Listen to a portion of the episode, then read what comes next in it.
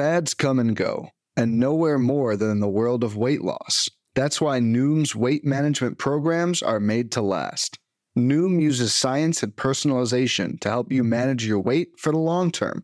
Their psychology based approach helps you build better habits and behaviors that are easier to maintain.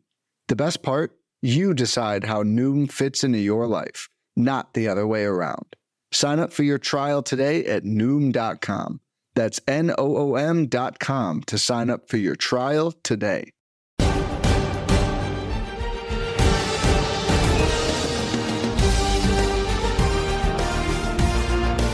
Welcome to Hacks and Jacks, a fantasy baseball podcast. I am Joe Gallina. Acknowledge me.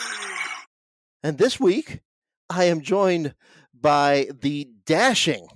I wish you could see him, everyone, but uh, Scott Chu. He he looks like a superstar today. He looks a little little Captain America ish. Uh, uh, he's got the the blue. When it comes to weight management, we tend to put our focus on what we eat, but Noom's approach puts the focus on why we eat.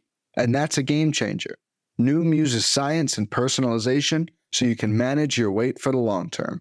Their psychology based approach helps you build better habits and behaviors that are easier to maintain.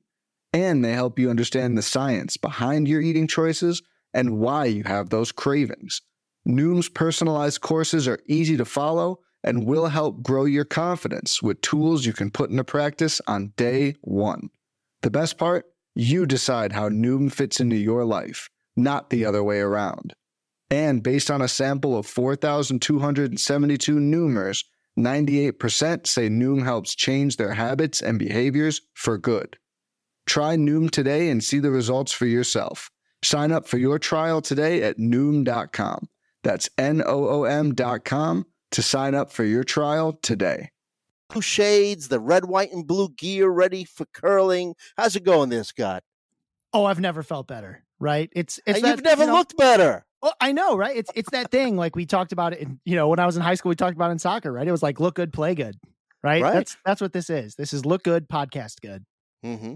Yeah. So big week for pitcher list, right? PitchCon's coming uh, this Wednesday. By the way, we're recording this on Sunday, January 22nd. It's about noontime uh, Eastern Standard Time.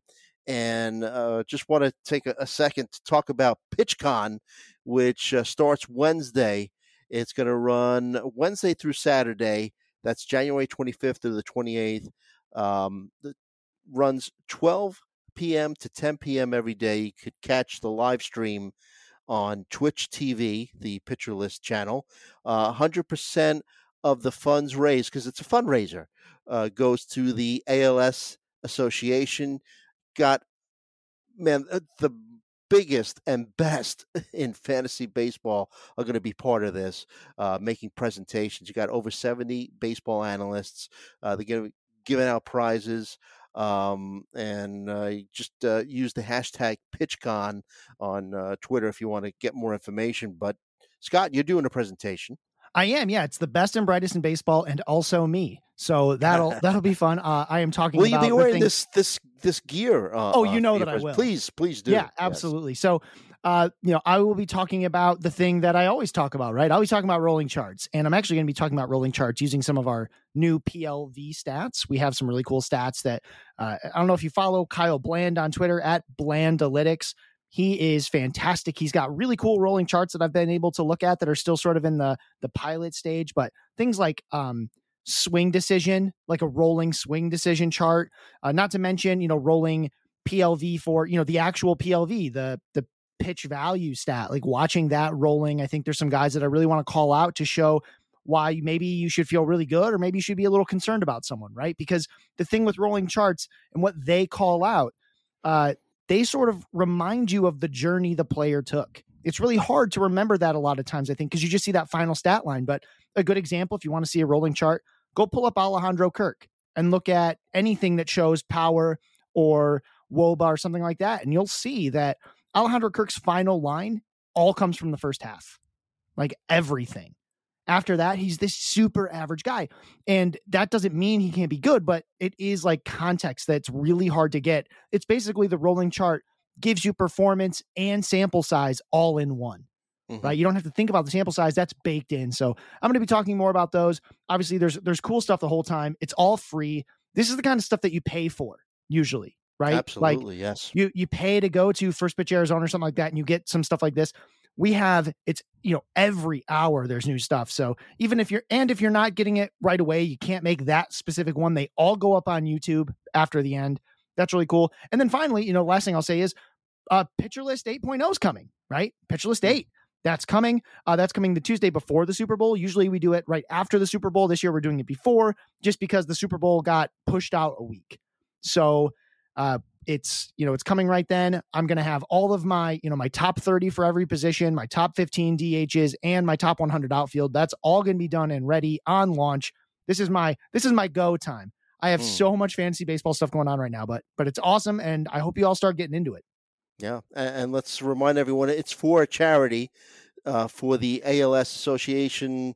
ALS terrible disease getting a lot of attention in the baseball community because uh, Sarah Langs, MLB contributor, putting up a brave fight against the disease. So uh, it's all for a good cause, but also could get you in gear to really, if you haven't started your fantasy baseball prep, you, this is a primo place to start. And uh, you mentioned uh, Pitcher List 8.0. I mean, Pitcher List uh, now becoming, if not the, but one of the premier sites to do your fantasy baseball prep. Just go to the player pages. Just the amount of information is incredible. Uh, Nick uh, Pollack has just built an incredible site, and uh, I'm I'm going to be watching all four days of PitchCon. Yeah. Looking forward to your presentation and just a teaser for Pitcher List 8.0. I mean, one thing that we're going to have that we haven't until now, uh, recently we've updated it.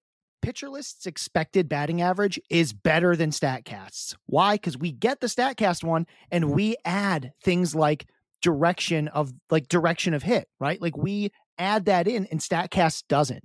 So when you see Pitcher List 8.0, you're going to get our stats, which we take the stuff that everybody's got and we work to improve it we add in the stuff that we know isn't being added in at the first pass, right? We're when we talk, you know, our expected batting average is better because guys who pull the ball a lot, that doesn't get reflected in regular expected batting average because regular expected batting average only cares about launch angle and how hard you hit it, right? But when you add in direction, that changes a lot of things.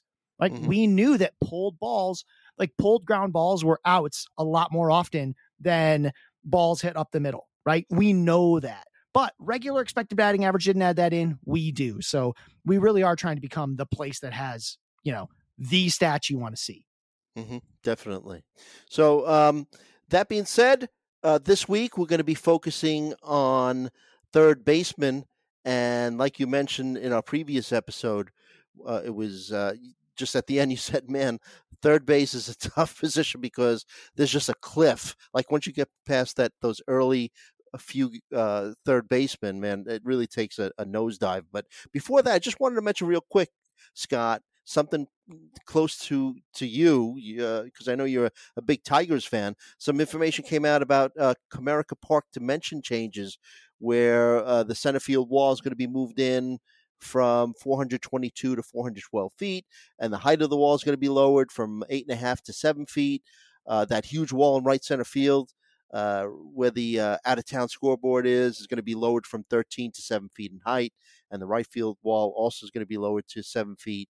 Um, looking at StatCast ballpark factors, uh, Comerica Park already one of the toughest uh, places to hit.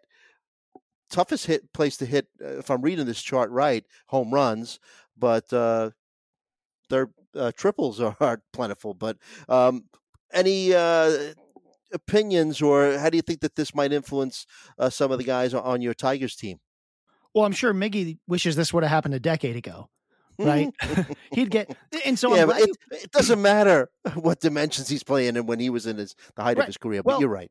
You're right yeah, right. so actually, and, and Nick Castellanos was a, a, really good example of this because he is not fast. You've all watched him run. You watched him run in playoffs. He's not fleet of foot, right? But he used to lead the AL in triples like every year. And mm-hmm. why? Because those giant walls in that in that deep in those deep power alleys, right?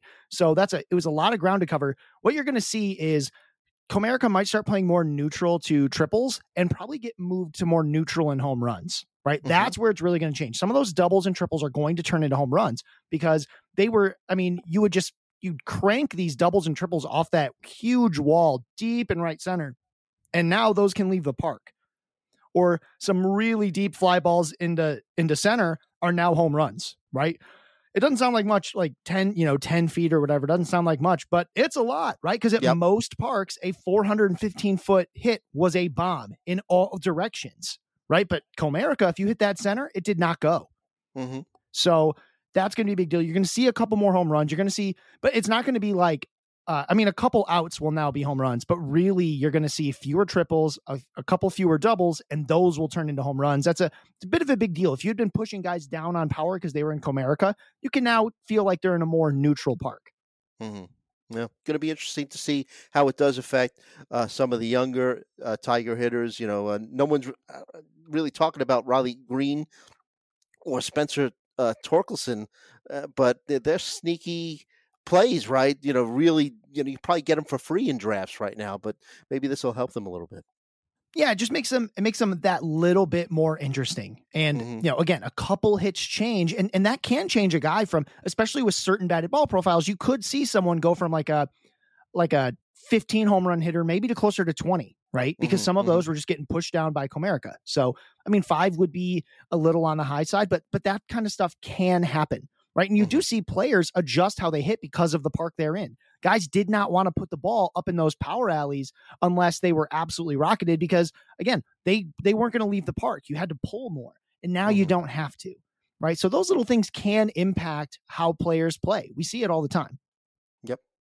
All right, so let's. Uh, we've been avoiding it for, for as long as we can, but now we have to talk about third baseman there, Scott. So, like, like I mentioned, top six or seven uh, fantasy third baseman are solid options.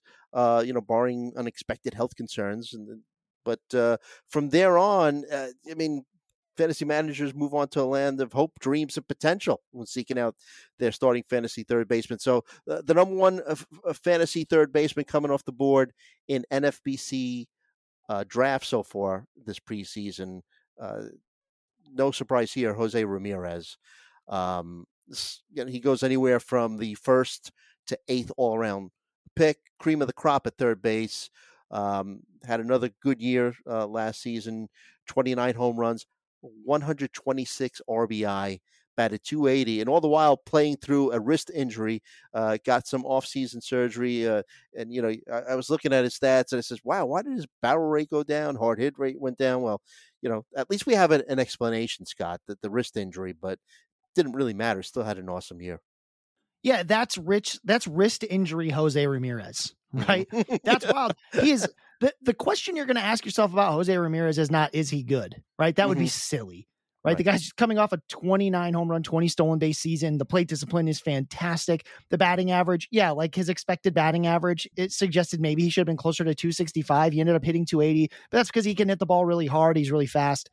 The biggest thing you're going to ask about him is not, you know, what is he? You know what he is. He's a 30 home run, 20 stolen base guy who's going to get tons of stats. 126 RBI last season, even though the Guardians offense is not that good, right? he It's- was kind the of offense, average. right?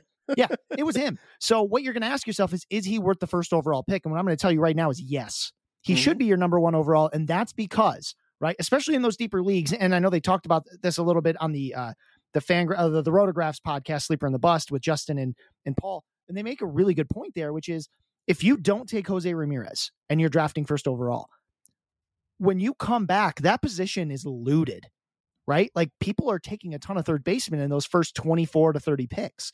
So if you don't take Jose Ramirez, you've got one more chance at a good third baseman, just one, Mhm. right? Because then you got to take him at the turn.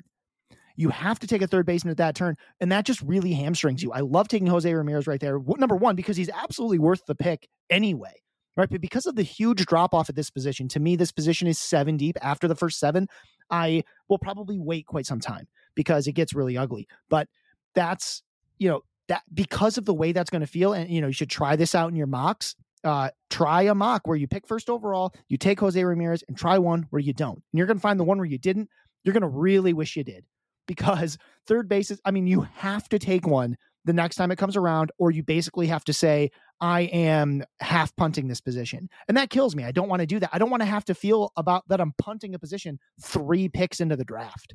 Right? That's ridiculous.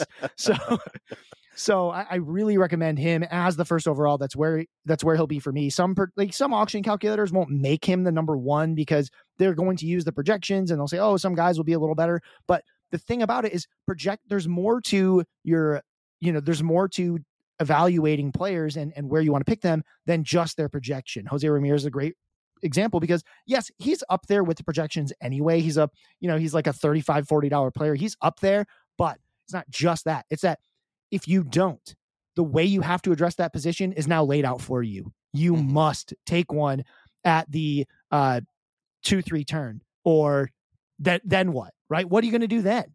Right? Because then they just stop like they just stop going. Then you have to hope maybe you get Alex Bregman, and then if you don't, then you're screwed. Hmm.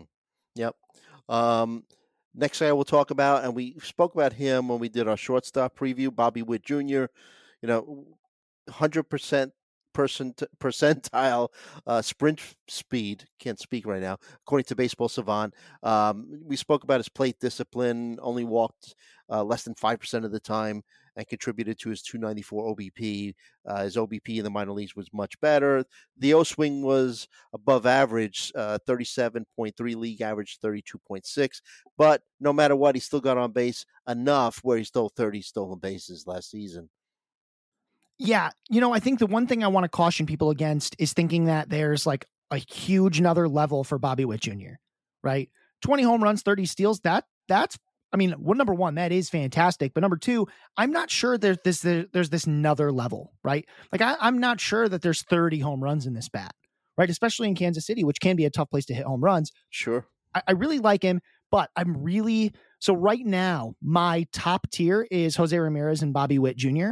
And the more I think about it, for a 12 team league, especially one that's head to head categories and not roto, I'm really thinking that I need to have Jose Ramirez alone in the top tier because from because after that, you know, in an NFBC style league, absolutely Bobby Witt Jr. is my second because those steals are so important in a in a 15 team roto with an overall component. You need the steals, but in a five by five, uh, you know, head to head categories with 12 teams, those stolen bases are a lot less important right? Because stolen bases are fluky from week to week.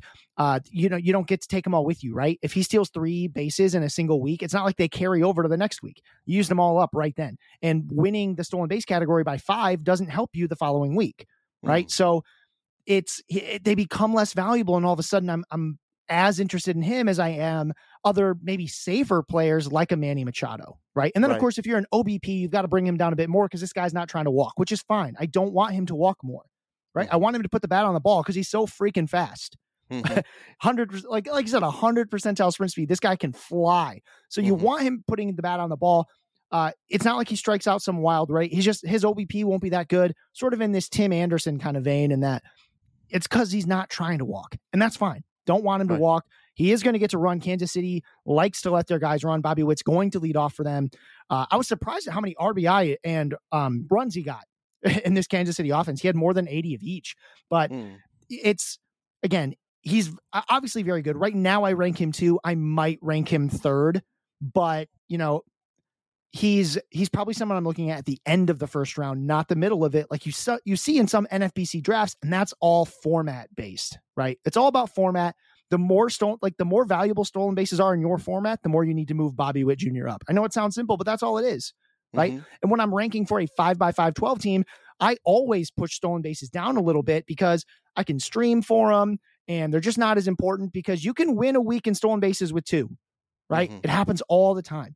I don't need five, I need like two or three, right? And I can get those a lot of different ways. I don't have to over invest in stolen bases. So in that format, I might change it. Of course, in points, points is another format that doesn't really care about stolen bases as much. So you probably push him down, right? If you're in an auto Neal league, Bobby Witt Jr. is probably a little overvalued because those stolen bases don't matter as much. You'd rather have a guy who hits and walks, right? Mm.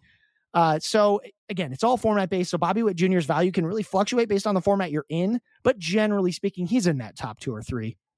Might be even a little easier to find some stolen bases based on, you know, the the new rule changes. But we'll talk about those as we get closer uh, to the start of spring training. But uh, it's going to be an interesting month, month and a half to this, uh, you know, at the start of the season when we finally, because we're making, trying to, you know, figure out how the game's going to change, what the influence is going to be based on these new rule changes. And, you know, we're all, you know, kind of guessing, conjecturing. Uh, but until we actually see games played, we won't know. But might be a little easier to, to pick up some stolen bases, but we'll see. Um, your next tier and the third uh, shortstop coming off the board in NFBC ADP leagues is Manny Machado. Not really much to say about him other than he's uh, pretty, you know, awesome. Still only 29 years old. Uh, batted 298 with an 898 OPS last season, 32 home runs, 109 RB, uh, uh, no, uh, 32 home runs, 102 RBI, and nine stolen bases. So, you know, give you like lower double digit stolen bases. Not really much to say about him. Um, could even just move on to Rafael Devers, unless you want to talk about uh, Machado. But uh, Devers, ADP 20, uh, taken as early as nine, uh, as late as the 30th overall. And basically the sole survivor uh, in Boston, right? Uh, biggest bat left. 27 homers, 88 RBI last season, 295 batting average. Missed some time in July due to a hamstring injury. took him a while to get back on track because he slumped really badly in August, batted 164. But from then on in September, he was his old self. I had a 901 OPS in September, 98th percentile in average exit velocity. But you just the one thing that scares me a little bit about him, but uh, you know because of the weakness of position, I, w- I will be drafting him. But you you got to wonder how's he going to function in a lineup without any protection around him yeah, that loss of Trevor Story is a big deal, especially for Rafael Devers. I mean, he doesn't have anything around him, it feels like anymore. You, you always think that this Boston team is going to find a way to make some offense, but man, it's hard to see right now how they can be a, a scary offense. That said, Rafael Devers is going to get his, right? I mean, he's going to get his stats. He's still at the, you know, he's still among the cream of the crop. He's definitely in this sort of top seven third baseman, right? He's right max stat, uh, real smack dab in the middle of it. Uh, just as you know, kind of to mention to Manny Machado, Manny Machado is almost a, I mean, he's just a slightly better version of Rafael Devers, right? I think that maybe Devers might edge him out in batting average, you know, more often than he won't. But Machado, uh, you know, his batting average has been really good. He had like 298 last season. He actually also had a tough July. Uh, I don't remember exactly why, but he did. He hit like 202, but he still hit six home runs that month, uh, things like that. I, I do think the Padres offense is going to be better. They're going to have Fernando Tatis Jr. back for most of it. Uh, he's going to miss about the first month. He'll come back towards the end of April. And I mean, he's going to bat third for this team. They've got tons of weapons out in San Diego. I really like Manny Machado. And I think the one thing about him is just that he's kind of boring now, right? He's almost turned into this boring, yeah, 30 home runs. I'm like, yeah, how boring. 30 home runs, a chance to hit close to 300, probably more like 270, 275. But even then, right? Like mm-hmm. he's awesome. You know, Devers, you know, it makes it sound like we're talking bad about him because we're worried about this, we're worried about that. But like, let's be clear, he's still real good, folks. Like, he's, absolutely, yeah, he's really good. He's second, third round pick. Like, he, if he, you know, if you didn't take Jose Ramirez at the top of your draft, and somehow Devers comes back to you, like that's an automatic pick. You got to take him uh, mm-hmm. at that two three turn, I think, because that's like the other guys aren't like Manny Machado's not coming back, right? That's not going to happen. Correct. So he's you know he might but probably not right? We've we've seen him go early much earlier than that. He probably goes more like in the middle of the second round and he should right? Because everybody's going to by the time we have drafts everyone's going to know that third base stinks mm-hmm. right it's really really good until it's really really not. So you know again devers great guy to take on. The only when we talk about that team context all we're really doing is worrying about runs and rbi which are already fluky to begin with right? Uh, heck Bobby Witt Jr. leading off for those Royals still got 80 runs and 80 RBI. Devers is going to at least do that because he's going to hit 10 more home runs than Bobby Witt Jr. would. So, mm-hmm. I, I mean, we're talking about the concerns, but that's like concerns compared to guys like Austin Riley, who we're going to talk about in a second, and uh, Manny Machado, right? Like that, you know, concerned, like with big air quotation marks, right? concerned. But it's it's really just like you know, instead of locking in 100 like we would have two years ago, now it's like, okay, well, let's lock in 85 to 90 and see what happens. Mm, no. And you, you, kind of alluded to Trevor Story's uh, injury, um, and so potentially he might miss the entire season. Yeah, we have no idea, right? Yeah. Um, you know, in my in my second base ranks, I had to pull him all the way down to like 28th out of 30th because we don't know. And if you're in a league that has like unlimited uh, DL or something like that, he is draftable at the end, right? But if you're in a league that does not have infinite IL spots and all of a sudden, you know, you've only got one or two, you're going to need those for a guy that's coming back sooner. And if we hear that Trevor Story is out until the break, I don't think he's draftable. Mm-hmm, mm-hmm. Uh, next third baseman we'll talk about. You just alluded to him a second ago. Austin Riley, ADP overall in NFBC is 23. Uh, had a career year, uh, 38 homers, 90 runs scored, 93 RBI. Um, dropped that K rate a little bit and uh, raised that walk rate a little bit as well. Um, slight improvement in his plate discipline. Um, batting average dropped, but look, this is what I think he really is. He batted 273 last season, uh, down from 303 uh, the season before. Uh, 97th percentile in league max exit velocity. Loves hitting at home. 48 point higher batting average at home uh, last season, and a 171 point increase in OPS at home versus on the road. So uh, maybe ran out of gas a little bit towards the end of the season, but didn't really still had an awesome uh, season. Uh, batted 204 in his last 54 games, including the playoffs, uh, with just a pedestrian eight home runs in those last 54 games. But still, somebody that uh, I'll be targeting, obviously. Yeah, you know, I, I, talk about rolling charge, and you see, you know, you kind of see him fall off a little bit at the end of the season. I'm not so worried about that. Every player has this happen, and you don't want to overrate when it happens, right? Like you don't want to overrate the fact that oh he fell off at the end of the season that must mean it's more impactful and that that could carry into next season but that's just not how it works right like we don't actually know what was going on maybe he was dealing with like a an undisclosed sort of injury soreness something like that it's a long season uh, you know, these were his first two full seasons in the major leagues in 2021 and 2022. He's only he's going to be 26 years old.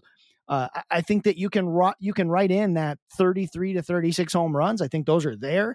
I think you know I'm surprised he hit 38 home runs, only got 93 RBI. I mean, he really feels like someone that should get to 100. Again, 93 is awesome. I'm not complaining about that. I think that you know, again though, that 100 is very much in play. The batting mm-hmm. average, the batting average is the one thing that that has really uh, that's really made me happy because his rookie year he struck out a ton and it kept getting worse. And then you saw it happen again a little bit in that shortened 2020 season where he had these flashes of these really bad strikeout rates, and those are gone. They're gone. So Austin Riley, really, really excited about him. If you want, if you if you told me you like Austin Riley more than Rafael Devers, I can't really argue with you about it, right? Like this tier is really tight. Like the difference between Manny Machado and Austin Riley is stolen bases. And it's not even very many stolen bases, right? It's just a few right? Mm-hmm. And maybe I like the top of that offense a little better than I do Atlanta, but like it's not that different. Mm-hmm. Right. So, I mean, these guys are all really tight together. I expect them all to go basically in the second round. Right. And, yeah. and they're all good second round picks, all of them. Mm-hmm. Right. Mm-hmm. Machado might be closer to the end of the first, but, you know, between Machado and Devers and uh, Riley, you know, take your pick right? If you can get any of them, you shouldn't be like, oh, I, I, took a big step down going from Manny Machado to Rafael Devers. No, you didn't. Right. This is a great tier to target. If you couldn't, obviously, only only like three people have a realistic chance at Jose Ramirez. Someone is taking him in the first three picks. And if they don't, hey, that's a freebie at four, right? But yeah. the other thing I want to say is if somehow that does happen, that you are able to get uh, you know, Jose Ramirez with a fourth overall pick, and one of these guys comes back to you, take him. I'm telling you, take them. Not only do you short that pool for your co-managers, they're all really good players, right? Like mm-hmm. in a Yahoo, you know, either either your league has a corner infield spot, and now you've got one with the other third baseman, or you got two utility spots. Why not put the why not have the best utility player? Sure. Right. And you've got coverage because that's the thing. The replacement level at third base is going to be really, really ugly. If you lose one of these guys, and you know, they don't have long injury histories, but if you lose one of them, there's not going to be one waiting for you. There's not going to be some like, okay, it's not like second base, so there's going to be some okay option out there. It's going to be the dregs. So if you get a chance to take two of these guys in this top seven, I say you do it. Mm-hmm. I agreed with you. Really good advice. Um, moving on, here's the last guy in your uh, tier. Um, and also, there's a big drop off in ADP, so we'll probably take a break, a first break, uh, right after talking about Nolan Arenado. Uh, turn back the clock, still only going to be 32 years old this season, but 293 batting average is highest since 2019, uh, fueled in part by an increase of 200 points batting average against off speed pitches. Also lowered his K rate a little bit. Um, batting average might have you know, been uh, you know over overplayed. Expected batting average was 265. So we'll, we'll see uh, what happens in uh, season. Still a very very solid pick. Uh, excluding 2019, Arenado has seven straight seasons, got of at least 30 home runs. Just made it last season with that mark, but 30 home runs and 100 RBI. So, uh, you know, this is you know this is the last, not the the last last, but of the premier third baseman. I think this is kind of where we, we draw the line. Yeah, and, and so, and when we say that, what we really kind of mean is there's a you know the other thing that he did do is he he really had a i mean that 11.6 strikeout rate was, was really really nice and it, i think it does come from exactly what you called out which is that improvement against off speed and breaking pitches right that improvement is a big deal that's what you want to see these older guys do right they get smarter right? He's not old, old. The guy's going into his age 32 season. He might fall short of those 30 home runs, right? I mean, he's not in Colorado anymore, blah, blah, blah, blah. But if you want to talk about the guys who can feel pretty good about getting about 30 home runs and 100 RBI with a good batting average, you know, 265 or better, this is the last one, right? I mean, I think there's one guy who has a chance to move up into this, and we'll talk about him after the break, just the one. But after this, those guys aren't there anymore there's huge question marks, you know, somewhere in their game. You know, again, there's one guy that's sort of like almost in this tier, but this is the last one. It's Nolan Arenado. You should feel really good about taking him. Again, he's in that group where if you can get two of the top six third basemen, you absolutely mm-hmm. got to do it. Arenado's one of them. And I- am just glad that he does something like this so that those people that are like, oh, we love Colorado, like every year that he plays, he makes those people a little quieter because they were wrong, right? They want to be, oh, this is what he was like on the road because they don't understand how the Coors effect actually works. It's both a positive and a negative, but you know, he's he's going to be good. The the Cardinals are going to do whatever Redbird magic it is that they do and have a team that scores a bunch of runs for no particularly good reason. All of their pieces are interchangeable. You know, they're going to out of nowhere some guy named Lars Nootbaar comes out, leaves outs for them and, and can get on base like, you know, with a 360 clip for Arenado to drive in. He's in the middle of a really good situation. You know, Paul Goldschmidt's still there. I mean, it's going to be a really nice year for him, even if it's a little less than last year. You know, while maybe he doesn't get, you know, quite to 30 home runs, I think he'll score more than 73 runs, right? I think he should be back up to 80 or more, mm-hmm. right? Mm-hmm. Uh, and the RBI, he's going to get 100 RBI, right? He does that every year. You know, last time he didn't was 2014, and it's because he missed like 50 games, right? Right. Uh, and then, of course, 2020, the shortened season, but that doesn't count, right? Mm-hmm. Like, because that was just weird. All of Colorado was really weird that year, but like, Arenado, again, he's locked in. Even if you talk about, oh, well, he's going to come back, you know, he's going to regress to the mean a little bit. Okay, fine. Then he's still a really, really good third baseman. Fine. Yeah. But the ceiling I, is in there. Yeah. I think I said excluding 2019. I meant to say excluding yeah, yeah. 2020. You know, you know what I mean, right? When he plays a full season, he's really, really good, and he yes. pretty much always, pretty much always plays a full season. The other stat that we didn't talk about is he's played at least 148 games, uh, excluding 2020, for yeah. every season since 2015. Those guys, mm-hmm. he's never hurt. He's an all star caliber. He, he's all star caliber with the glove and with the bat. I love mm-hmm. Nolan Arenado, and you should too. Yes. Yep. All right. So this is a good uh, place to take a quick break. Um, big drop in ADP, like I mentioned before. We'll be right back right after this.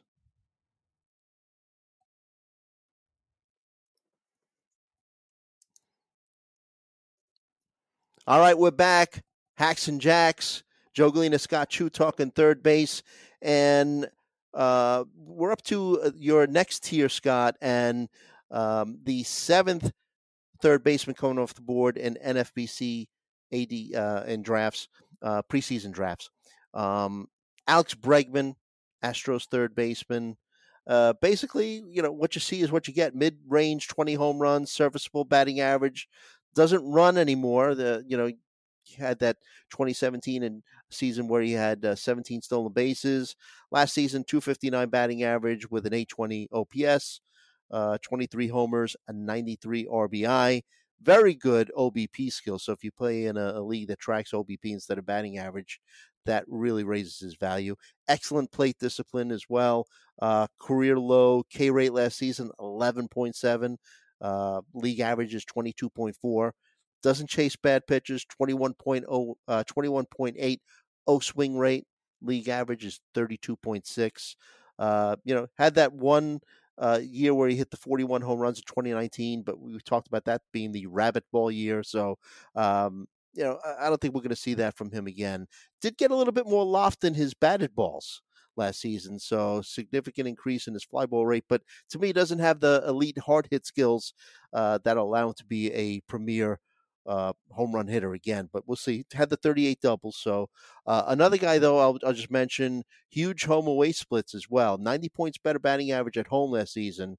Uh, just under 300 point better OPS at home as well. Yeah, and he's you know he knows how to hit in his home ballpark. You know, uh, Minute Maid Park has some quirks to it that right-handed batters can take advantage of, and, and so it's not that surprising. This is the guy that's sort of like I, he's almost a tier of his own in some ways because he does have, I think, 30 home run potential. I do think he could do that. It's not super likely. I think that's sort of uh, the best possible outcome, but at least he's going to have a really, really safe batting average floor 260, 255. That's about as low as it could possibly get. He could do a little better. You're right to call out that 2019 rabbit ball. And, and like I'll keep saying, when you look at a player's you know, season by season stats and you see this big spike in home runs and it's only 2019, you almost need to throw it out or take, you know, 20, 25% right off the top. And then you can say, okay, well, maybe that's the ceiling. It's not 41, it's probably more like 30, right? 30 to 32. That would be a more realistic ceiling for his power. I mean, just 35 is not, uh, you look at all the advanced metrics, it's just not there for him. He doesn't bat, you know, he does, he just doesn't hit like that. He's not, he doesn't hit it that hard. His power is, is there, but it's, you know, it, it is more doubles power than it is home runs a lot of the times. But he is a guy who, who's really, really safe. He's just, his ceiling is just a little bit lower than, you know, his ceiling is Nolan Arenado, right? Mm. Or, you know, something like that. So that's why he's in this tier below, but he is very, very safe. And I think he's the last one you should feel really, really safe about, particularly in these five by five leagues. There's two other guys that I have in this tier who, you know, maybe if you really like young players that you might be able to talk yourself into, uh, even though he might be a little overvalued by the market right now. There's another guy who can steal a bunch of bases but doesn't have any power. That might be valuable in your certain formats. But as far as like across the board, valuable everywhere, Bregman is really like the last, he's the last one I want to have as my starting third baseman. Because after that, I know I'm kind of like, I, am not punting quite yet, but it's like, oh boy, I am hmm. behind mm. on third base uh, compared to the other half of my league. Right, right. And uh, the next third baseman, according to NFBC uh, ADP, is uh, Gunnar Henderson uh, for the Orioles. Um, last season, uh, played uh, 34 games in the big leagues, made his debut. held his own, right? 259 batting average, 788 OPS. Has shown good OBP skills uh, throughout his professional career. Uh, despite being a bit of a, a free swinger, he, Henderson struck out uh, just under 26% of the time in those 34 games, uh, which um, was close to his uh, professional career average. But despite being a bit of a free swinger, does find a way to get on base. Um, the 23% O swing rate's encouraging, shows he's got some um, plate discipline. I mean, I think that Steamer uh, has has it right when it comes to their projection. I think he could be a, a 20 homer, 10 plus stolen base uh, type of producer, but uh, going to have to be a little bit of a change in his approach because uh, had a little under than 60% ground ball rate last season, and that could put a obviously put a ceiling on his home run production. Production. Yeah, yeah, you can't bounce it out of the park right? Mm. I mean, you can, but that's a ground rule double. That's not a home run. So here's the thing Gunnar Henderson, he's a guy that, you know, newsflash, I'm going to talk about his rolling chart when I have my presentation later. And uh, unfortunately, it's not going to be a great look, right? Because basically, Gunnar Henderson came out of the gate and just mashed, mm. right? Like he, he was really, really good, but that rolling chart really starts, you know, it, it's still good, but it's a different level. You know, he, he sort of flattens out. Uh, in an area that's not as fun, especially that strikeout that strikeout rate climbed all season long. Again, this is not a very big sample. It's only 35 games.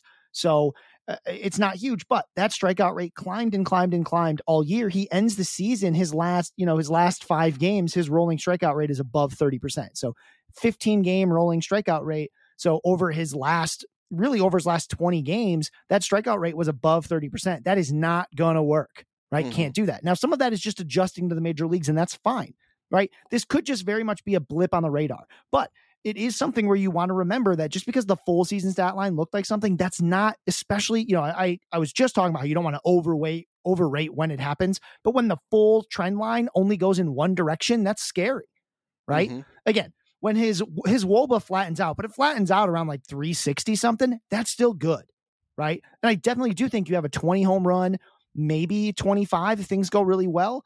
Uh, home run hitter in Gunnar Henderson. I think that 10 stolen bases are there, maybe even 15 right? Uh, he did steal more than that in the minors. It's hard to translate minors to majors there, but Mhm. I do think that's something that's in his wheelhouse. I think that this Baltimore team has a scrappy offense that that can really do some things. You know, it's nice that he's left-handed. That helps. that helps quite a bit because it doesn't. You know, Camden Yards now sort of suppresses right-handed power a bit, uh, but not lefties. Lefties Good still point. have Yep. have it as good as they always did. So so that's there. And, and the kid's only. I mean, he's tw- Gunnar Henderson is 21 and a half right now right? He'll turn 22 in the season. So there's a lot of things that can still really go his way. I, I think I would say two things about Gunnar Henderson. Number one, he is a risk, right? He's significantly more of a risk than any of the guys we've talked about, right? Sure. This is the drop off. Gunnar Henderson's ceiling is not Nolan Arenado, right? Unfortunately, right? I mean, I just don't think that's there. I think his ceiling is more like 25 15 with a decent batting average, which is Mhm. fine, but he, it's not that same ceiling. There's no chance that he ends the season in most formats as a top five third baseman, and that's okay, right? But the guys we've been talking about up, you know, really in the whole first half of the show, they all have the potential to end the season as a top two third baseman, right? Mhm. All of them. That that's gone, right? This guy he can't be a top five third baseman this season because the top of this pack is so good, right? But when you're looking at Gunnar Henderson, you at least shouldn't be too worried right off the bat if things are a little ugly, right? Because again, this is still a guy adjusting to the major leagues. It's Yep. different up there, right? So so you might need a little bit of patience with him, but just know that long term, there's still a lot of things to like about this guy. There's a lot of reasons that you should be very excited about Gunnar Henderson. But I'm going to keep mentioning it. The ceiling is very different now than it was just a few minutes ago. Yep. Yep. Yeah. Good point. Um, and you also in this tier include Tommy Edman. NFBC doesn't. That's based on just the number of games, uh, you know, that the uh, individual players played in third base. But we've spoken about Tommy Edman uh, in other episodes recently. But uh, from here, we have another big jump in ADP.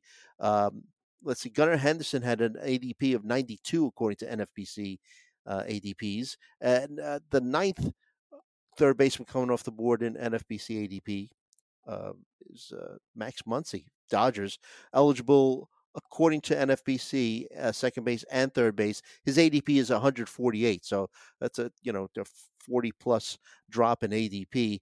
Obviously, a bit of a tough season for Max Muncy. Uh, he decided to use rest and rehab uh, instead of surgery for his torn left UCL that Muncy suffered in September of uh, 2021. Uh, maybe uh, he came back from uh, the injury a little bit too soon, and uh, it showed in a brutal first half that included another IL stint in May due to elbow inflammation. You look at his first 80 games, and I'm sure you got rolling charts, to, to, you know, the regarding his performance. Uh, first 80 games had a 159 batting average with a 609 OPS. Last 56 games, very similar to his career numbers.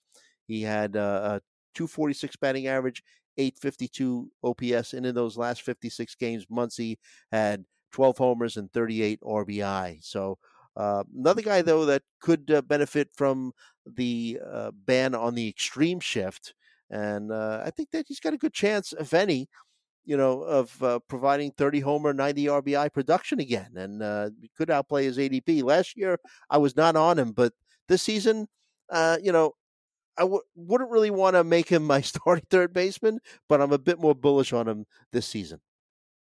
Yeah, I mean, briefly on Tommy Edman, if you play in Yahoo, he is eligible at Mhm. uh, third base because they have a five game cutoff, five starts. He had eight. Every other format will not have Edman at third base.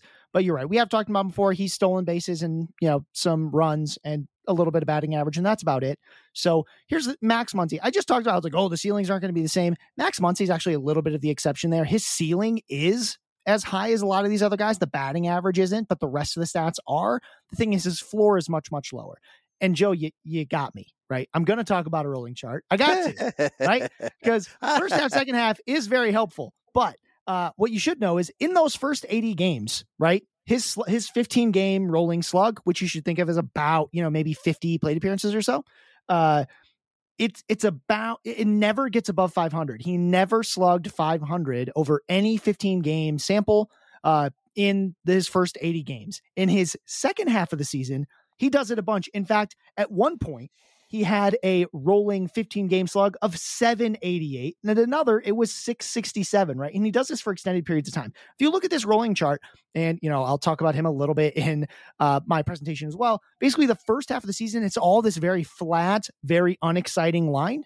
And then in the second half, you get to see the big peaks that we've known Max Muncy for, right? He's not a mm-hmm. guy that's like the end line used to be very consistent, but how it got there was very peaks and valleys. And we saw that again.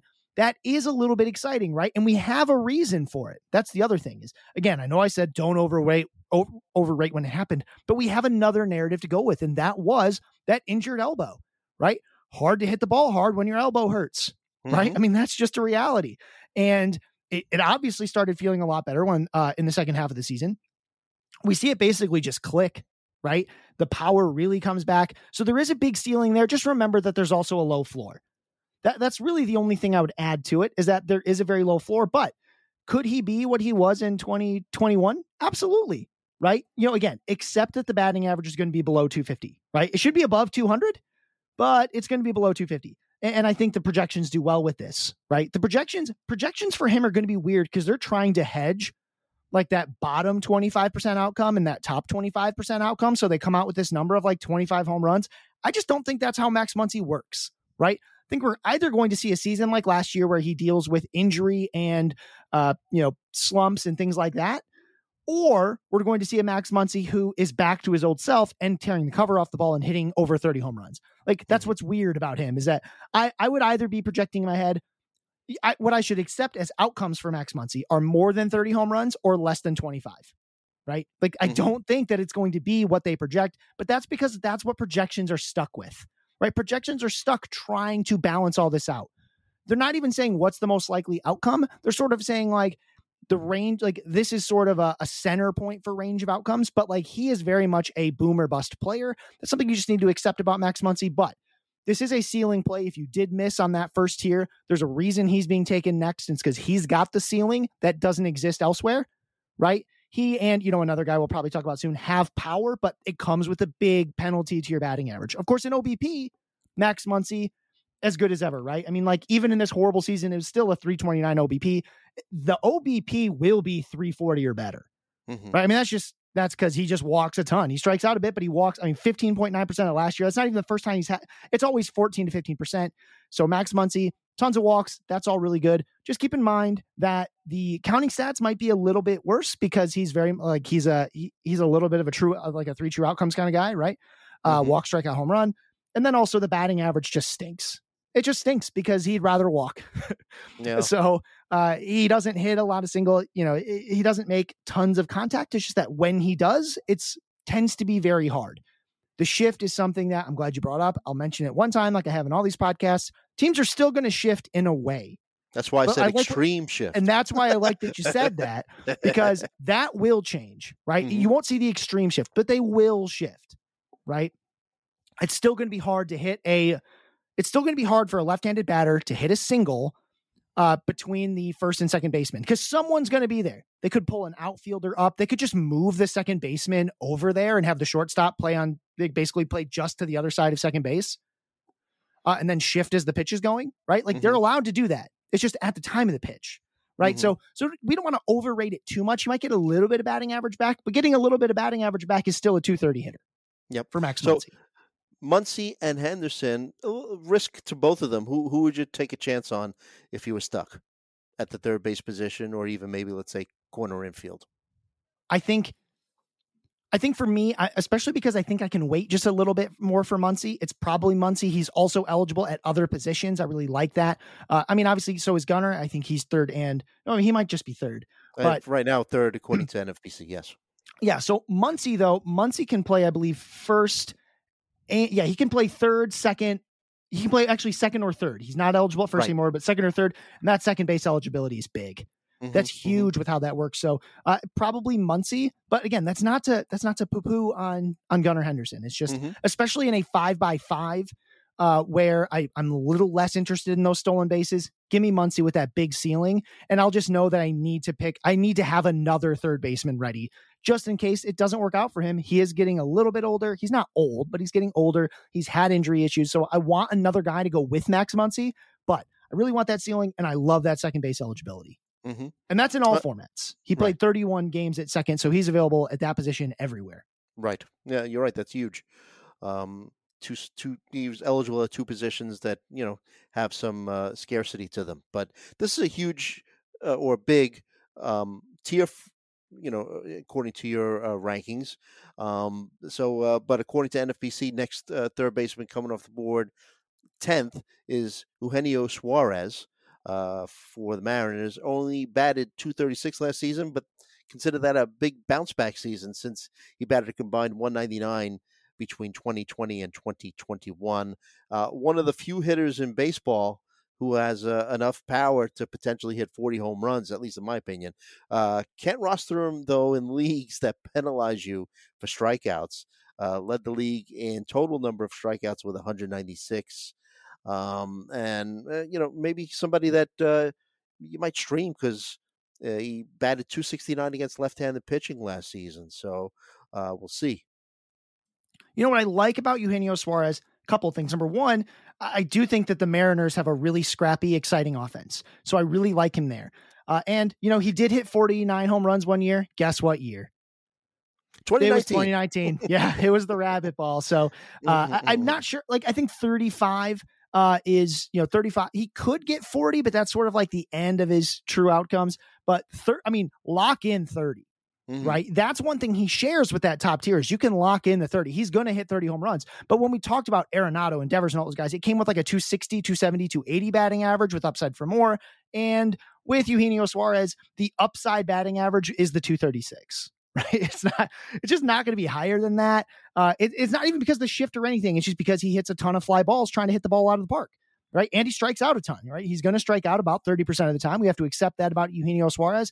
But uh, he is a guy who can, you know, he might not score that many runs, but he can get, you know, I, I would say he's definitely good for more than 80 RBI. He's good for the 30 home runs, and the rest you're just going to have to kind of deal with. Now, what I liked about last season was that walk rate was back up. I mean, it's always been close to double digits, but for whatever reason, he, you know, when you combined it with a little bump to his batting average, something that he fixed between, you know, 2020 and 2021, he was like barely 200. Last season was 236. I kind of like him to stay like 220 or so. Uh, again, there is downside for 200, but I think he can hit closer to 220.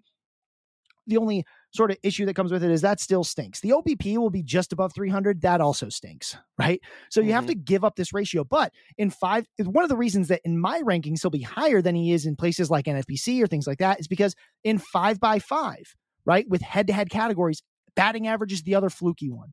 Right, because guys go on hot streaks and then cold streaks. Like every, we call them rolling charts because they all go up and down. Right, everybody has times where their batting average stinks right? So batting average is a very fluky thing in five by five categories. And that's where Eugenio Suarez can kind of come in, where it's like, look, he doesn't bat 210 all the time. The problem is that he bats like 330 with a bunch of home runs for like two weeks and then does nothing, right? And those nothings hurt, right? But he actually wins you batting average sometimes because everything he hits leaves the park. So Mhm. Eugenio Suarez guy, I really like. He has this, he's incredibly stable. He is what he is. He's easy to project 30 home runs, maybe about 150 to 160 total runs in RBI, and a crappy batting average. But I like that. Again, it's not the same as a top tier, right? But this is another one of those things where, man, I couldn't get the top tier, or I'm looking for a second, third baseman. This is where you really want to be getting it, something that's projectable, because that's gonna that's gonna go away. I know I keep saying it like it's the you're waiting for the other shoe to drop because it's gonna drop, right? The other shoe's gonna drop, and it's no longer gonna be projectable. Even Max Muncy's hard to project, right? Because you don't know what version you're gonna get. Eugenio Suarez, easy to project. You just also know that certain things about him are not gonna be very fun, like his batting average. hmm Um, next third baseman coming off the board in NFBC, uh, the 11th, according to them, is Jose Miranda from the Twins. First base, third base eligible. I'm optimistic about him. Should get regular at bats, especially since um, the Twins uh, recently traded Luis Arraez to uh, the Marlins, and uh, Arraez going to slip in as the Marlins starting second baseman. By the way, uh, an aside, see that Jazz Chisholm, uh, who we spoke about uh, in uh, previous episodes, uh, supposedly told the Marlins that if they couldn't find a center fielder, he'd volunteer as uh, their starting center fielder, and he's going to win a Gold Glove for him. He said, so we'll see about that. But uh, yeah, if he plays, yeah, right. And if you look at roster resource, uh, they list him as uh, the Marlins center fielder. So we'll see. But it's just a little fun, uh, fun to make predictions like that in the preseason. But uh, back to Miranda, good minor league pedigree, right? 281, 338, 445 minor league career triple slash has demonstrated some really good plate discipline throughout his professional career, carried over into his brief big league uh, debut, 18.8% K rate in his rookie season. That's across 483 plate appearances. Steamer has him for 20 home runs. And uh, the BAT X and ATC, which just came out this week, so happy to see ATC projections out. Um, they have him in you know upper teen level home runs, but uh, doesn't appear like he's going to kill you on batting averages as well. But uh, I'm kind of optimistic on Miranda. Yeah, I mean it's it's muted but safe, right? Mm-hmm. I, I, mm-hmm. mean, I I probably lean to, more towards Steamer, uh, which was the 20 home runs. I really like that. Um, mm-hmm. I, I, think that there's you know 140, 100, you know, probably more like 140 combined runs in RBI. Probably going to look like 70 and 70. Uh, so like you know 70 run 70 runs scored 70 rbi 20 home runs for jose miranda that looks good what's a little different about him compared to the other guys we've talked about in this tier he can actually hit for batting average right 260 270 that's right in his wheelhouse so that's something you're going to get like the other stats will look very quiet but at least you get the batting average and it's like it's like 40 it's like 30 or 40 points of batting average over a guy like Muncy or Eugenio Suarez so if you don't need that power right because you already got it uh, Miranda can give it to you. And, you know, if we want to talk about power upside, this guy did hit 30 home runs in 2021 across double A and triple A, right? Mm-hmm. Uh, 30 home, I mean, 30 home runs are a ton. So uh, that, that was something that was kind of exciting, but he didn't find that power again last year, right? Uh, and he hadn't had it in any year before that. So maybe there's something there that they can find. I mean, it's a 30 home runs in 127 games is pretty darn good, but he only had 17 and 146 games last season across AAA and the majors. So, eh, not sure I feel it. Um, but I, do think 20 home runs is there. I think, you know, and if not, he'll be close. I think the batting average is good. I think everything else is safe. Again, very different ceiling compared to these top tiers, but there is something here. There's something useful. Uh, he's also uh, eligible at first base, which is helpful. So this is really a guy that you're going to like in that corner infield or utility mm-hmm. spot, right? But you you shouldn't be feeling that good if he's your starting third baseman. This is probably going to be we're already in that place where among we're among the worst starting third basemen in your league. Doesn't mean mm-hmm. he's bad. It's just not the role you want him in because you wanted the top half. Because again, there's no chance that Jose Miranda ends up as a top seven or even top eight third baseman this season. It's just not mm. going to happen right? Even a even a dream season for him, right? Just still probably puts him like, you know, just inside the top 10 at best, right? Because right, that's just right. what his talent level is. But again, with Jose Miranda, at least there's a nice, I, I think there is a very nice safe floor here, especially with playing time. Arraez out opens up time at both first and third for Miranda. He's going to find ways to get in there. He makes enough contact to play every day. So I, I do think he will. And again, th- if you really want to dream on a power ceiling, it's probably 25. But mm-hmm. 20 is a lot more realistic. Right, right. Agree with you. Um, next, uh, third base, we'll talk about 12th coming off the board in NFBC drafts. Matt Chapman, kind of similar into what you were talking about in terms of power, but you know at the expense of a batting average, right? Uh, all the major projection models agree expect upwards of 30 home runs, maybe even lower 30 home run totals. Uh, good hard hit rate, 97th percentile per baseball savant, but uh, again, he's going to kill your fantasy team's batting average. Uh, hit 229 in 2022 and 210 in 2021. Uh, I guess if you're looking for a level of optimism, good news is that he's had three straight seasons of increased contact rate. So he's probably reached his floor when it comes to batting average. I guess the 220, 230 range guess can't get much worse than that. But uh, had a slightly more respectable batting average at home, uh, batting 240 at home. But uh, basically, you know, power with no batting average when it comes to Matt Chapman. Yeah, and and Matt Chapman is. Uh, I, I, used to say this about Franmil Reyes when he was still good, but I call him a heartbeat hitter because when you look at the rolling chart, because of course I'm going to talk about a rolling chart. You look at the rolling chart where you see these big spikes and then big drop offs, right? So with with Matt Chapman, what you're going to find, I, I've got his 25 game rolling slugging right in front of me right now. And what you're going to find with Matt Chapman is basically he's going to have these times where he's over a course of 25 games, his slug is like 600, 700. He's crushing the ball. And then it drops off and he's going to spend a bunch of time slugging like 350. Right. And then he's going to slug. I mean, he's, he can be very frustrating to own that way. Well, mm-hmm. roster. I shouldn't use the word own. We want to use roster.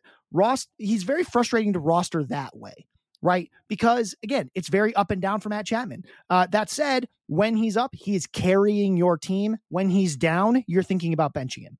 If that's something that you're willing to manage, right? Uh, or if you're in like a best ball or something like that, you can push him up just a little bit because that power is real, right? I mean, on one hand, I sort of sometimes wonder like, why do I rank him below Eugenio Suarez? Because he's got a better, he's got like sort of a better team composition. But it's just because 30 home runs probably is his ceiling. He hit 36 once. Guess what year it was? 2019. Yeah, it was 2019. Because guys like this, these these extreme fly ball hitters loved 2019, right? And now the ball just doesn't travel quite far enough, right? When we talked about Comerica Park earlier in the season, we talked about how you can get a couple more home runs when you take 10 feet off the wall, and that ball added like 15 feet, right? So th- stuff it carried just enough. So going into his age 30 season. I think the counting stats, you know, the one thing that he's going to bring to the table that's really stable are those counting stats. He's going to bat right in the middle of this Blue Jays lineup. You should love that for Matt Chapman. I, I think batting average is going to be 220. You just got to deal with that. I think mm-hmm. 30 home runs is the upside. He should hit more than 25, right? 25 to 30 is where he's going to be.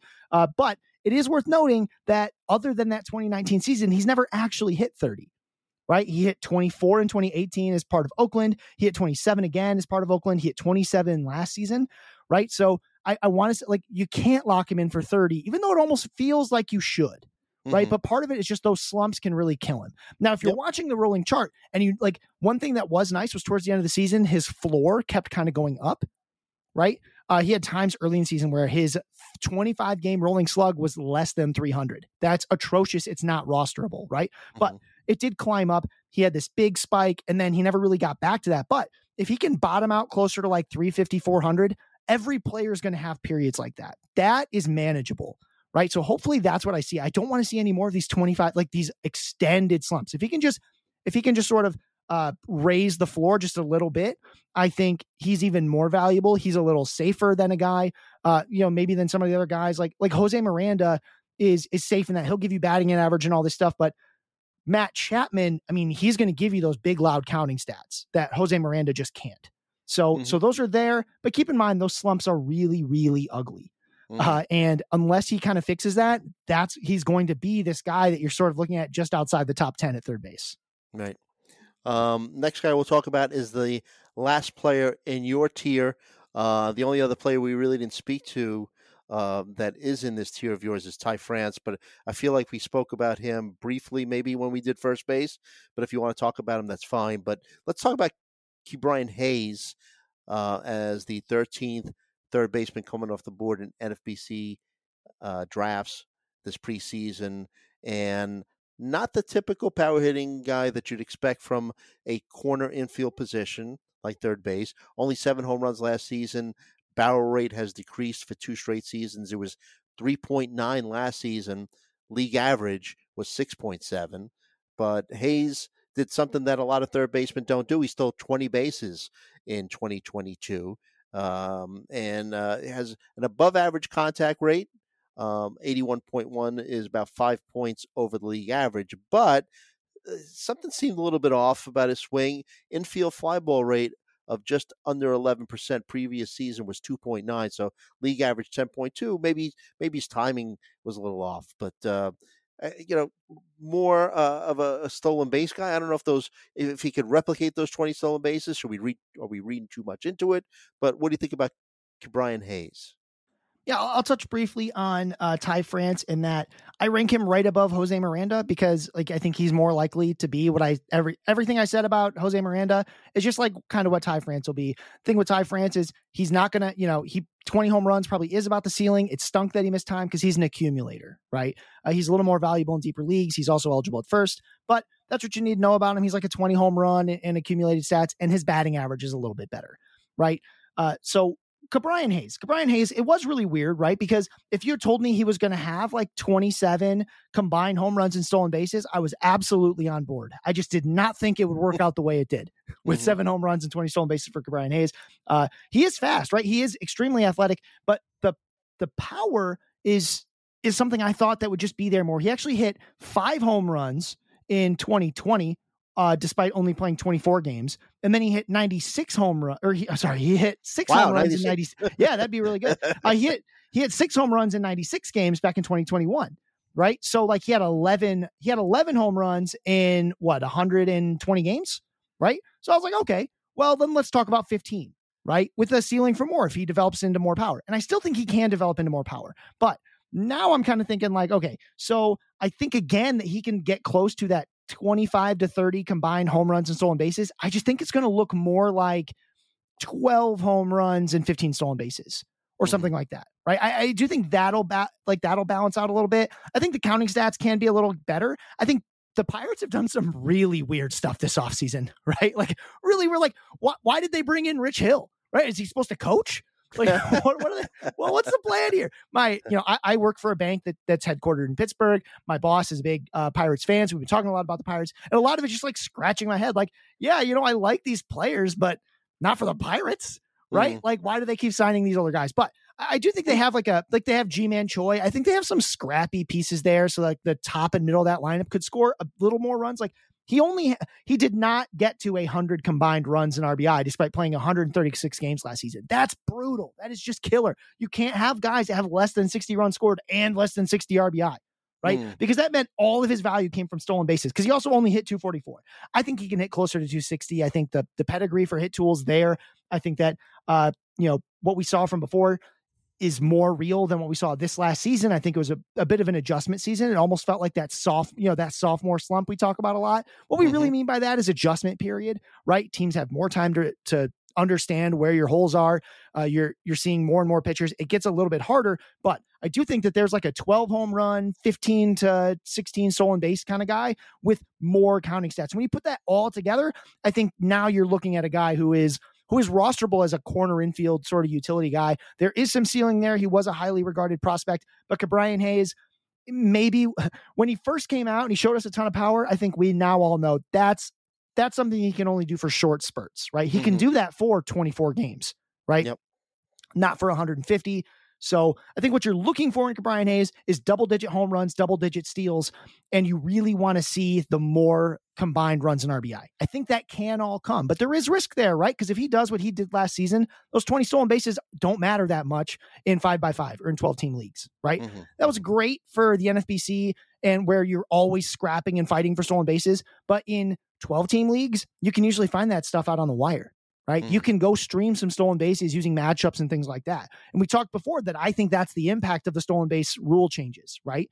Uh, the fewer pickoff attempts, the bigger bases, I think that's going to mean that certain teams are going to be victimized by stolen bases. So that'll make them more streamable, which again makes a seven home run, 20 stolen base season for Brian Hayes less, you know, much less valuable to me uh, than maybe it sort of appears in a 12 team league. But again, Brian Hayes has ceiling for more, and I would love to see him be a 12 to 15 home run, 15 stolen base kind of guy. I think that's in his wheelhouse. That can be done. If he does that with a 260, 270 average, you've got a real nice looking player there.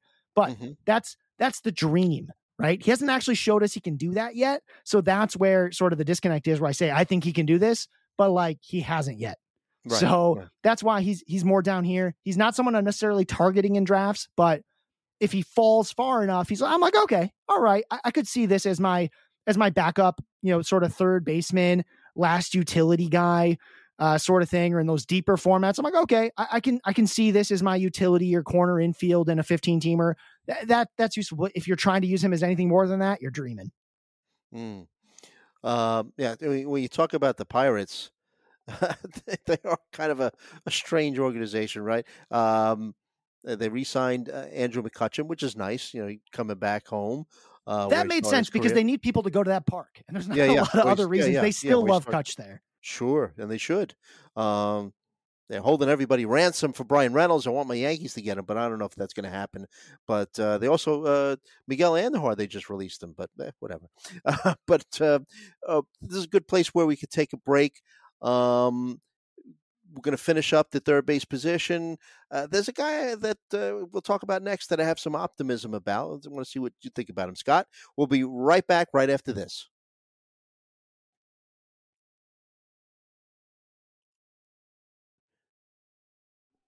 And we're back. Hacks and Jacks, a fantasy baseball podcast. Joe Gallina and Scott Chu talking third base.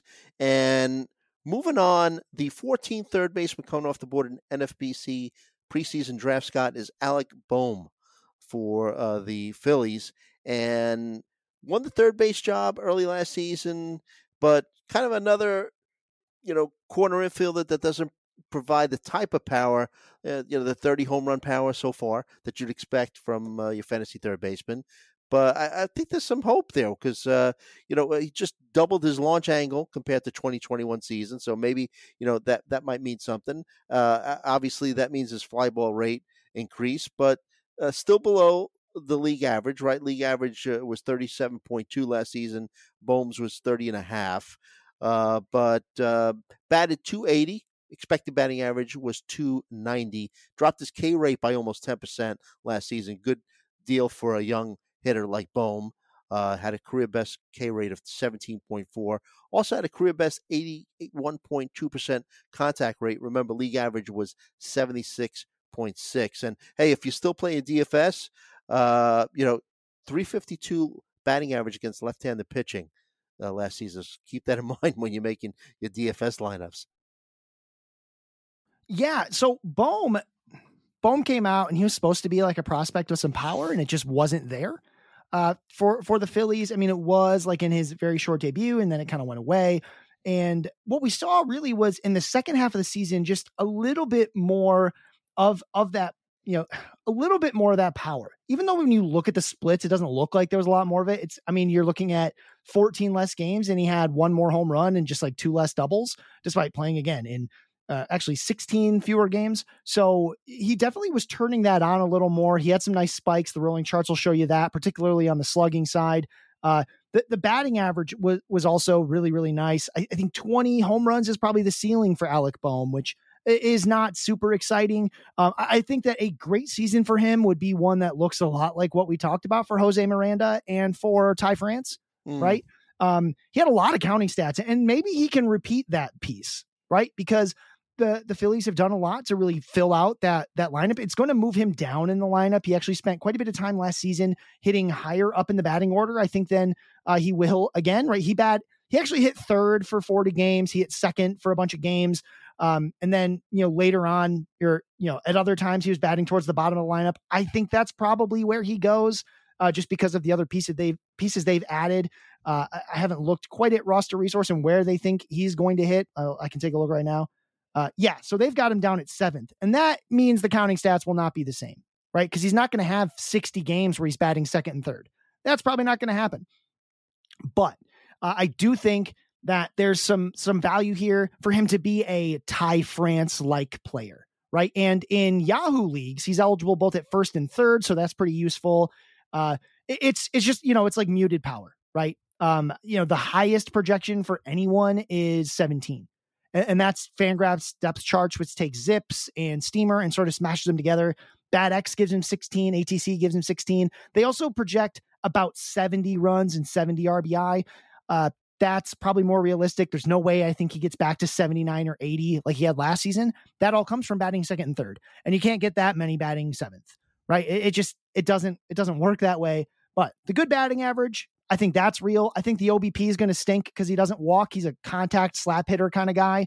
Um, and you know, you know, 15 home runs or so with some decent counting stats, considering that he'll play every day and has a good batting average. I mean, that's all there. It's just not exciting, right? Mm-hmm. His his ceiling really is like the 14th best third baseman or something like that, especially mm. batting seventh. That's really the big change. He's going to have, he only spent 30 games down there last season. Now I would be projecting just about the whole season.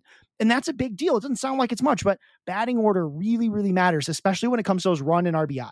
And so that, that 280 batting average is going to mean less because it comes down there, which means fewer plate appearances. Uh, even if he plays the same number of games as last season, I think it'll be hard for him to get to that 600 plate appearance mark because he's only batting seventh. There's going to be times that he doesn't get to come back up that third and fourth time, right? Especially that fourth time. And it's never going to be five, right? Unless it's like an extra inning games and they get to like 11, right? Like that's just not going to happen. So uh, you, you, have to pull the, the plate appearances down. And every time you do that, it makes that batting average, that 280 batting average, it makes it less valuable. And that stinks, right? Um, I also don't expect him to slug more than 400, right? Because that's just, he doesn't have that power, right? He slugged 481 in his first 44 games and then nothing like and then it just wasn't there. And that's just kind of unfortunately what he is now. So alec bohm a guy who can give you the batting average and batting average is hard to find late in drafts. So i'll yes. give him that. Uh, and, and, i think it's a it's a nice floor with just no ceiling right? Like that yep. he just kind of is that. He's he's a poor man's ty france right? He's a poor man's jose miranda with a little bit better batting average right um, you know, around this time, if you're in Yahoo leagues, uh, you'll know that Luis Arraez is available as a third baseman. I rank him above, uh, you know, I ranked him above Alec Bohm, even though he has less home runs because he adds in like the, you know, you know, he adds in a couple steals, and I think he's just going to score a lot more runs, and he leads off.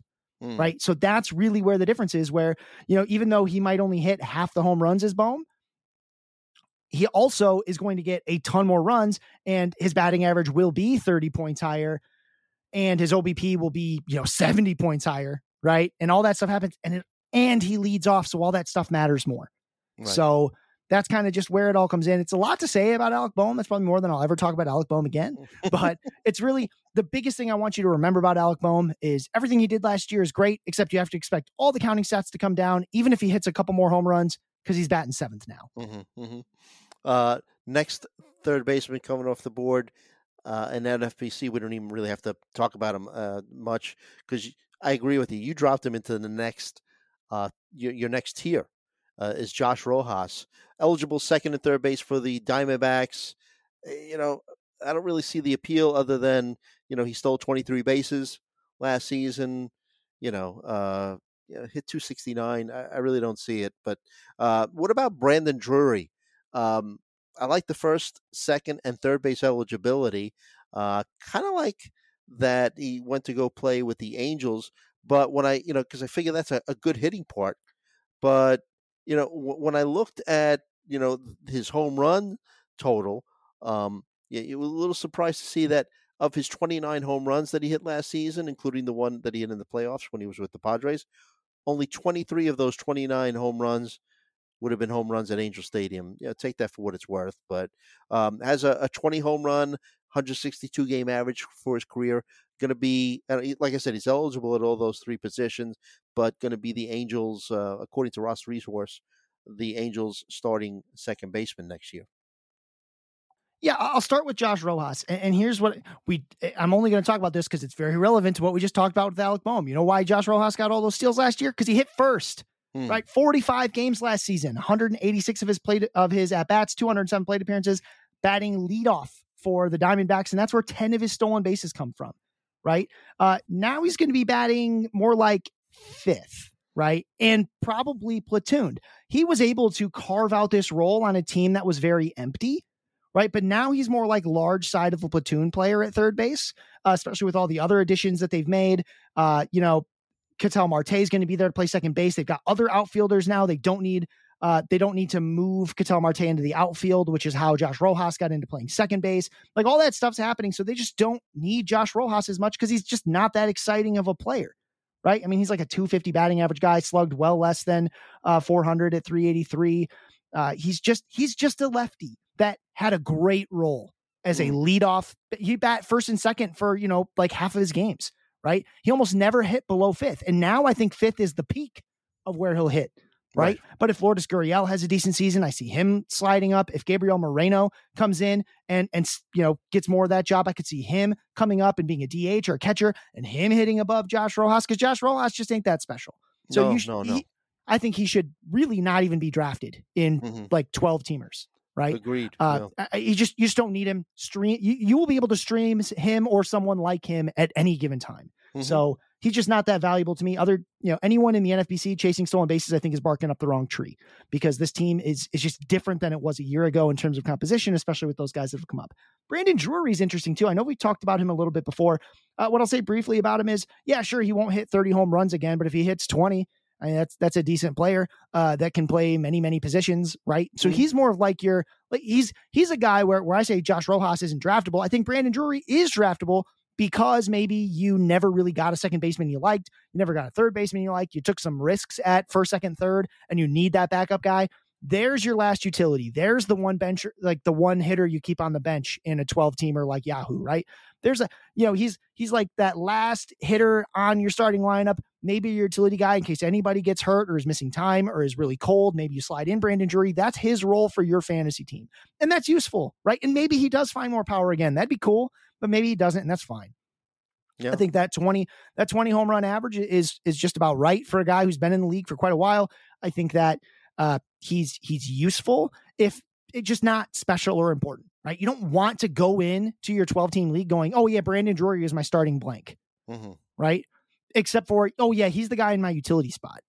Or, you know, I'm in a ESPN league, so I needed another, you know, I needed that infielder or corner outfielder, and I had, you know, I had to fill five outfield spots, so something had to give. So I took Brandon Drury later, slapped him in. He can play corner, he can play middle, he might fill in at second base, something like that. That's fine. Great- Just great understand that's piece.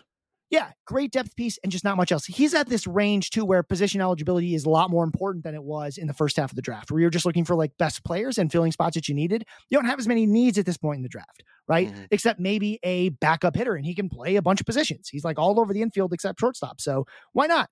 Why not? He doesn't have Yeah. to be special. He just has to be decent. And I think he can do that. Yep. So let's finish up our discussion on third baseman.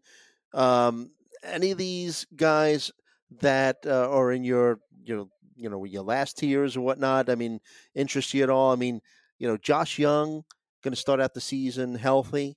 You know, missed a, a big chunk of it uh, due to preseason shoulder surgery.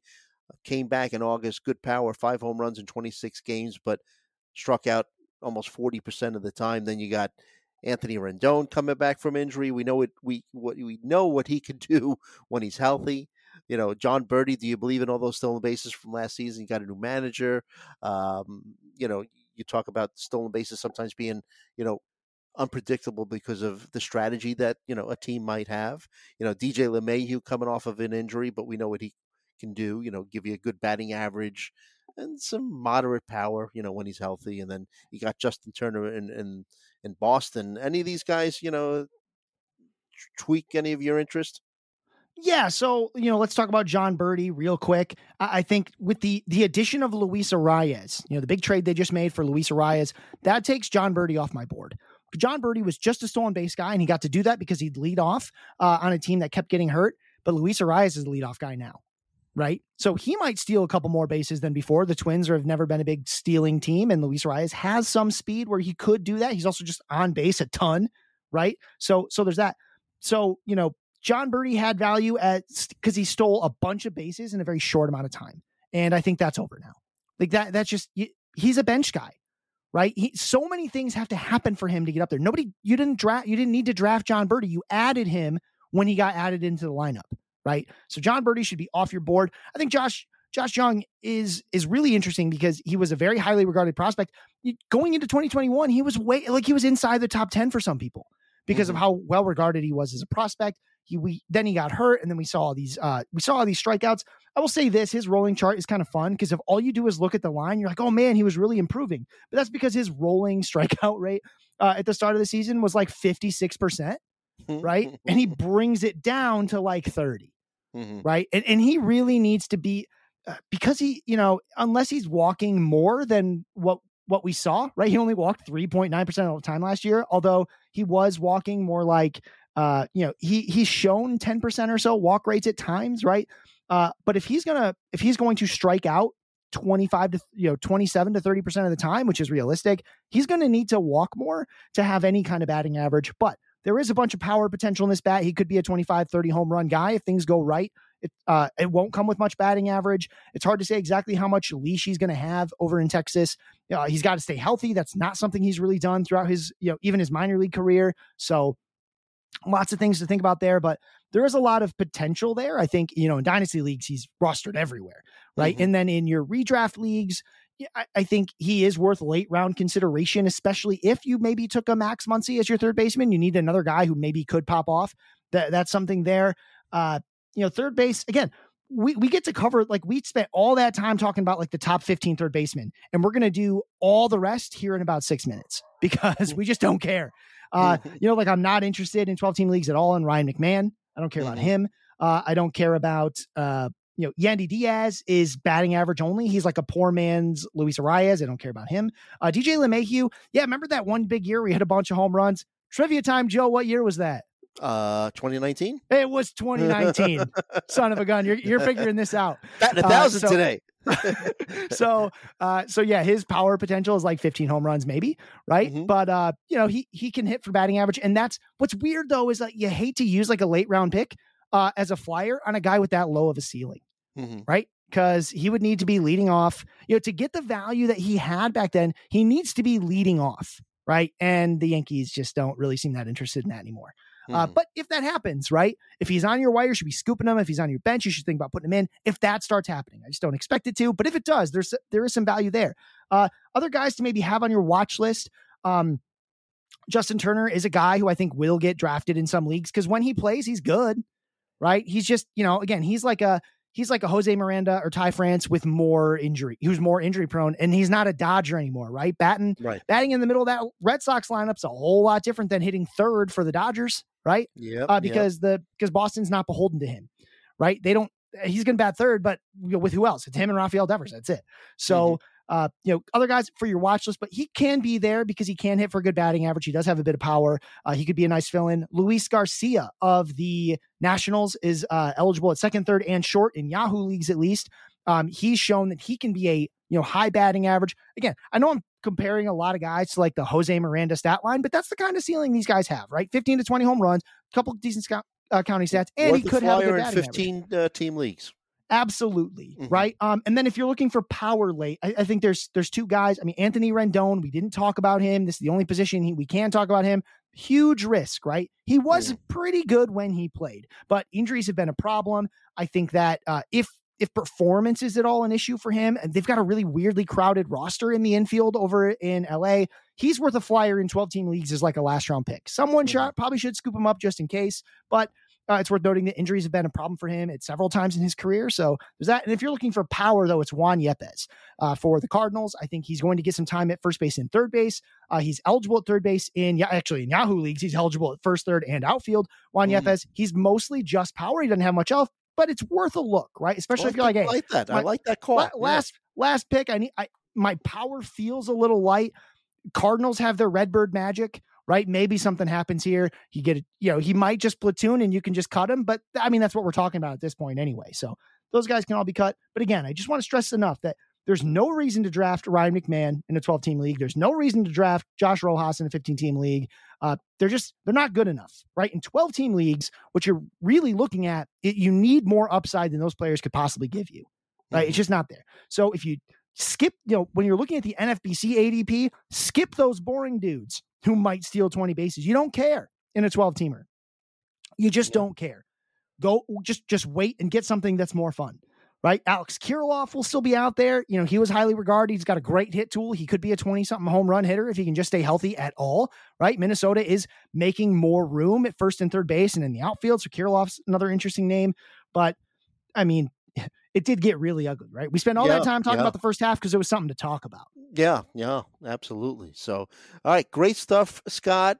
Um, remember, everyone, tune in to PitchCon. Uh, starts this Wednesday, January 25th, runs through January 28th. Check out my buddy Scott Chu. He's going to be uh, doing a presentation on rolling charts. Definitely going to tune in on that. Uh, make some donations to the ALS Foundation uh, really great organization uh, fighting a brutal disease.